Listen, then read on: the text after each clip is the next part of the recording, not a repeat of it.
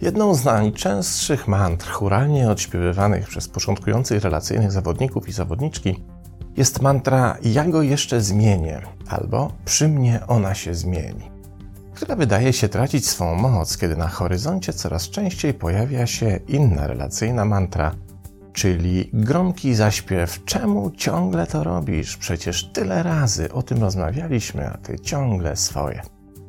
Im zaś częściej w relacjach pojawia się mantra numer dwa, tym rzadziej śpiewana jest mantra numer jeden, by już po krótkim czasie przypominać raczej nieśmiałe murmurando niż gromką arię.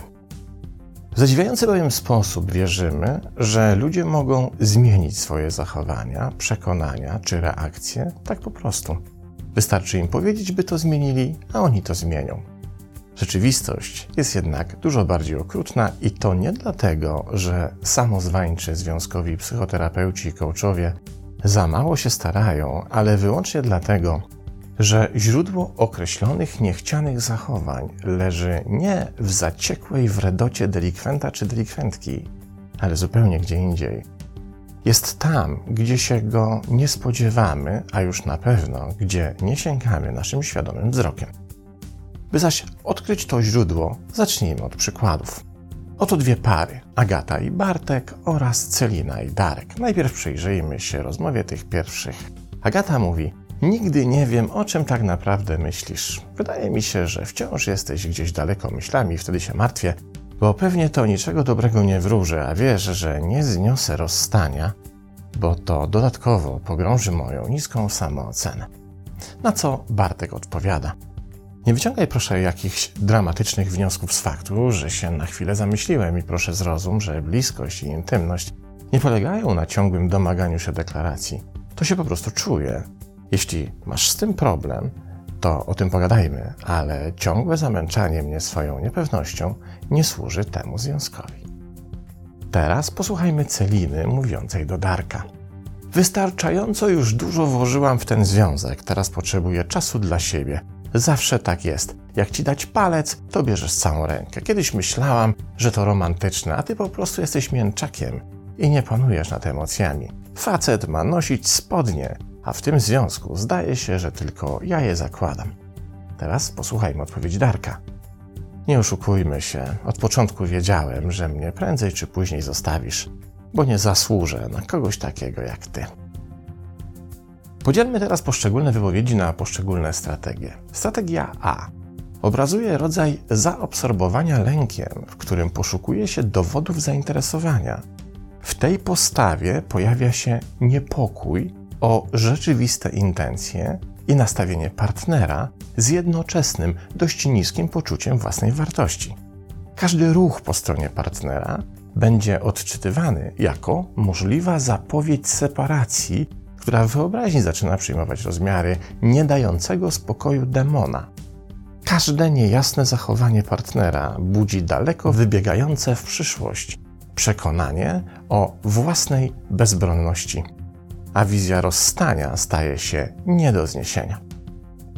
Strategia B jest wprawdzie nastawiona na komunikację i rozwiązywanie konfliktów, ale również na to, że w razie wykrycia niedopasowania rozumianego jako brak pozyskiwania tego, co się daje samemu, relacja może zostać zakończona, a to oznacza, że w tej perspektywie brana jest pod uwagę wymiana partnera na osobę bardziej odpowiadającą oczekiwaniom. Strategia C stosuje przewrotną taktykę, pokazuje chłód, powstrzymuje się przed ekspresją oraz gloryfikuje dystans, ponieważ nie radzi sobie z bliskością. Chce uniknąć lęku, który wiąże się z przekonaniem, że ekspozycja bliskości zostanie ukarana. Ucieka więc przed tym lękiem w nadmierną samodzielność i niezależność. No i w końcu strategia D, w której dana osoba funkcjonuje w nieustannym poczuciu zagrożenia, próbuje różnych ról, by w ten sposób ukryć swoje potrzeby i to, jak nie radzi sobie z emocjami i napadami złości. Skoro zaś już odkrywamy, na czym polegają wszystkie z czterech powyższych strategii, to przecież wydaje się proste do relacyjnej reparacji. Wystarczy szczera rozmowa, trochę wysiłku i konsekwencji. Można to zmienić, prawda? Otóż niestety nie jest to takie proste, bo wszystkie cztery strategie nie pochodzą z doświadczeń dorosłej osoby, które to doświadczenia zostały nabyte w dorosłych relacjach, ale pochodzą z tak zwanych stylów przywiązania, które zostały w nas ukształtowane w dzieciństwie na podstawie schematu konstrukcji więzi z naszym głównym opiekunem, czyli tą osobą, która zajmowała się nami w głównej mierze na najwcześniejszym etapie naszego życia. Te strategie przywiązań są kształtowane już w pierwszych miesiącach na podstawie tego, w jaki sposób dziecko postrzega zainteresowanie sobą eksponowane przez opiekuna oraz tego, w jaki sposób czuje jego bliskość i od czego to poczucie uzależnia. Wpływ ma tutaj również kształtowany w relacji z opiekunem sposób widzenia siebie oraz swojego miejsca w świecie, jak i tego, w jakich kategoriach zaczynamy postrzegać świat i innych w skali bezpieczeństwa na jednym krańcu osi i zagrożenia na drugim.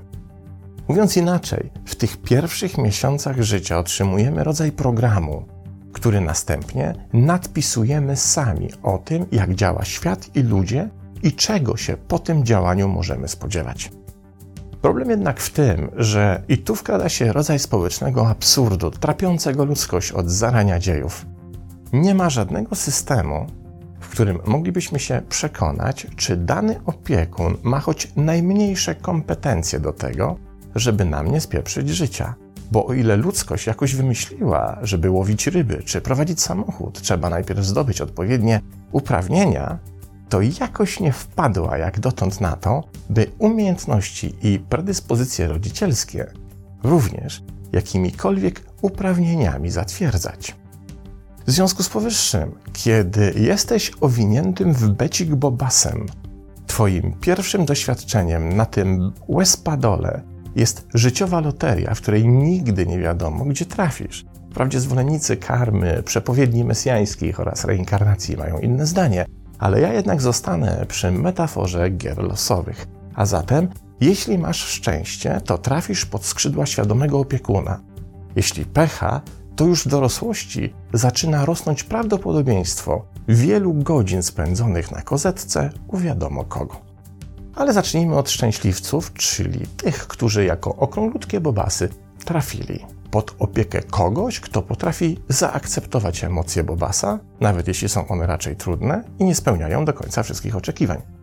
Kogoś, kto zapewnia z jednej strony swobodę eksploracji zewnętrznej rzeczywistości jednocześnie gwarantując z drugiej strony dyskretne bezpieczeństwo wycieczek przyrodoznawczych. Kogoś, kto się troszczy, ale jednocześnie otwiera, a nie zamyka możliwości. Wówczas w ramach wylosowania takich okoliczności kreowany jest. Tak bezpieczny styl przywiązania. Tutaj posługujemy się nazewnictwem twórcy teorii przywiązania, brytyjskiego psychologa i psychiatry Johna Bowlby.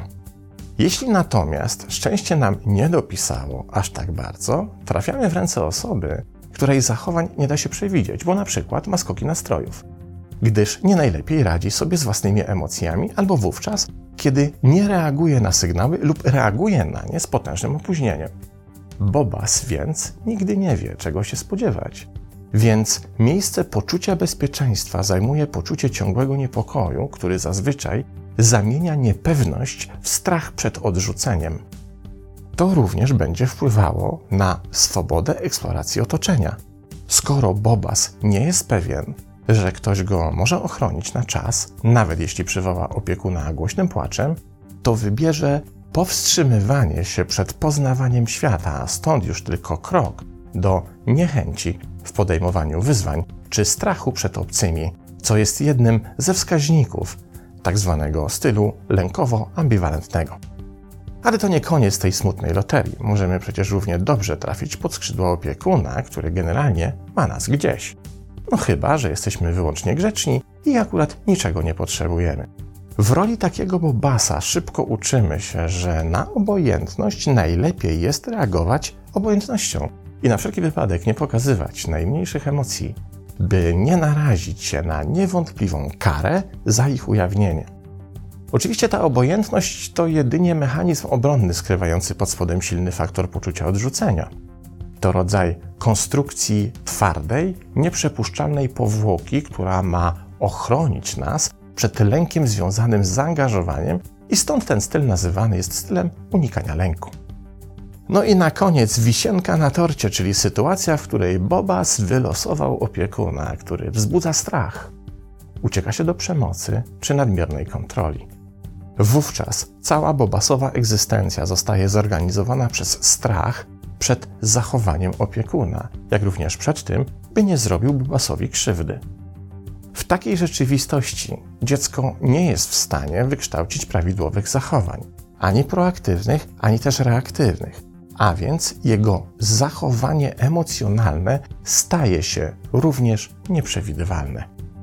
Ten ostatni styl, dodany do listy Bowlbiego przez kolejną badaczkę Mary Ainsworth, nosi nazwę stylu przywiązania zdezorientowanego. Wielu badaczy z twórcami teorii stylu przywiązania na czele wskazuje, że to właśnie te strategie budowania lub unikania więzi przenosimy później, już jako dorośli ludzie, na nasze związki, w których często zachowujemy się irracjonalnie, nieadekwatnie do zaistniałych okoliczności, krzywdząc swoje partnerki czy partnerów, niejako kopiując strategie przywiązania, które nabyliśmy w pierwszych miesiącach naszego życia w grze losowej pod nazwą socjalizacja więzi. I ten aspekt teorii stylu przywiązania zdaje się być najbardziej popularny. Oto nasze relacyjne zachowania możemy wreszcie wytłumaczyć stylami przywiązania, dzięki czemu odkrywamy ich rzeczywiste źródła sprzed wielu lat. A to oznacza, że tak naprawdę z naszym partnerem czy partnerką nie mają one nic wspólnego. Przynieśliśmy je do związku z zewnątrz i to zupełnie nieświadomie. Jednak istnieje też inny aspekt teorii przywiązania, na który często nie zwracamy uwagi. Otóż nabyte we wczesnym dzieciństwie style przywiązania determinują nie tylko i wyłącznie to, jak się zachowujemy w naszych związkach, ale również to, jak budujemy relacje w ogóle z innymi ludźmi.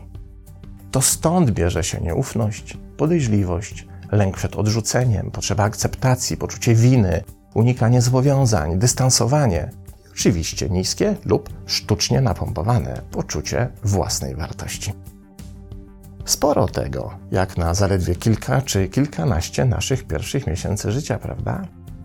A jednak te wyuczone strategie potrafią nam nasze życie dość znacznie skomplikować i to zarówno w relacjach związkowych, jak i zawodowych, przyjacielskich czy rodzinnych. Bo wszędzie tam posługujemy się oprogramowaniem napisanym na podstawie relacji Bobas-opiekun czegoś, co miało miejsce kilkadziesiąt lat temu. Tymczasem tej relacji już nie ma. Nie ma również tej rzeczywistości oraz najmniejszego potwierdzenia, że tamte niegdysiejsze strategie, nawet jeśli wtedy się świetnie sprawdzały, będą nas chroniły i dzisiaj. A zdezaktualizowane strategie, nawet jeśli wydają nam się bliskie i oczywiste, są po prostu zdezaktualizowane. Problem zaś nie tylko w tym, że one dzisiaj zamiast nas chronić, wyłącznie nas krzywdzą, to jeszcze w tym, że podobnie jak w biegowej sztafecie, jeśli nic z tym nie zrobimy, to przekażemy pałeczkę następnemu pokoleniu Bogu ducha winnych bobasów. Bo o ile nie jesteś już w stanie zatrzymać maszyny losującej, która umieściła cię pod opieką jednego z czterech beztroskich opiekunów, w tym trzech smutnych, to masz jeszcze szansę zmniejszyć prawdopodobieństwo dziedziczenia tych traum. A to już gra warta świeczki, prawda? Pozdrawiam.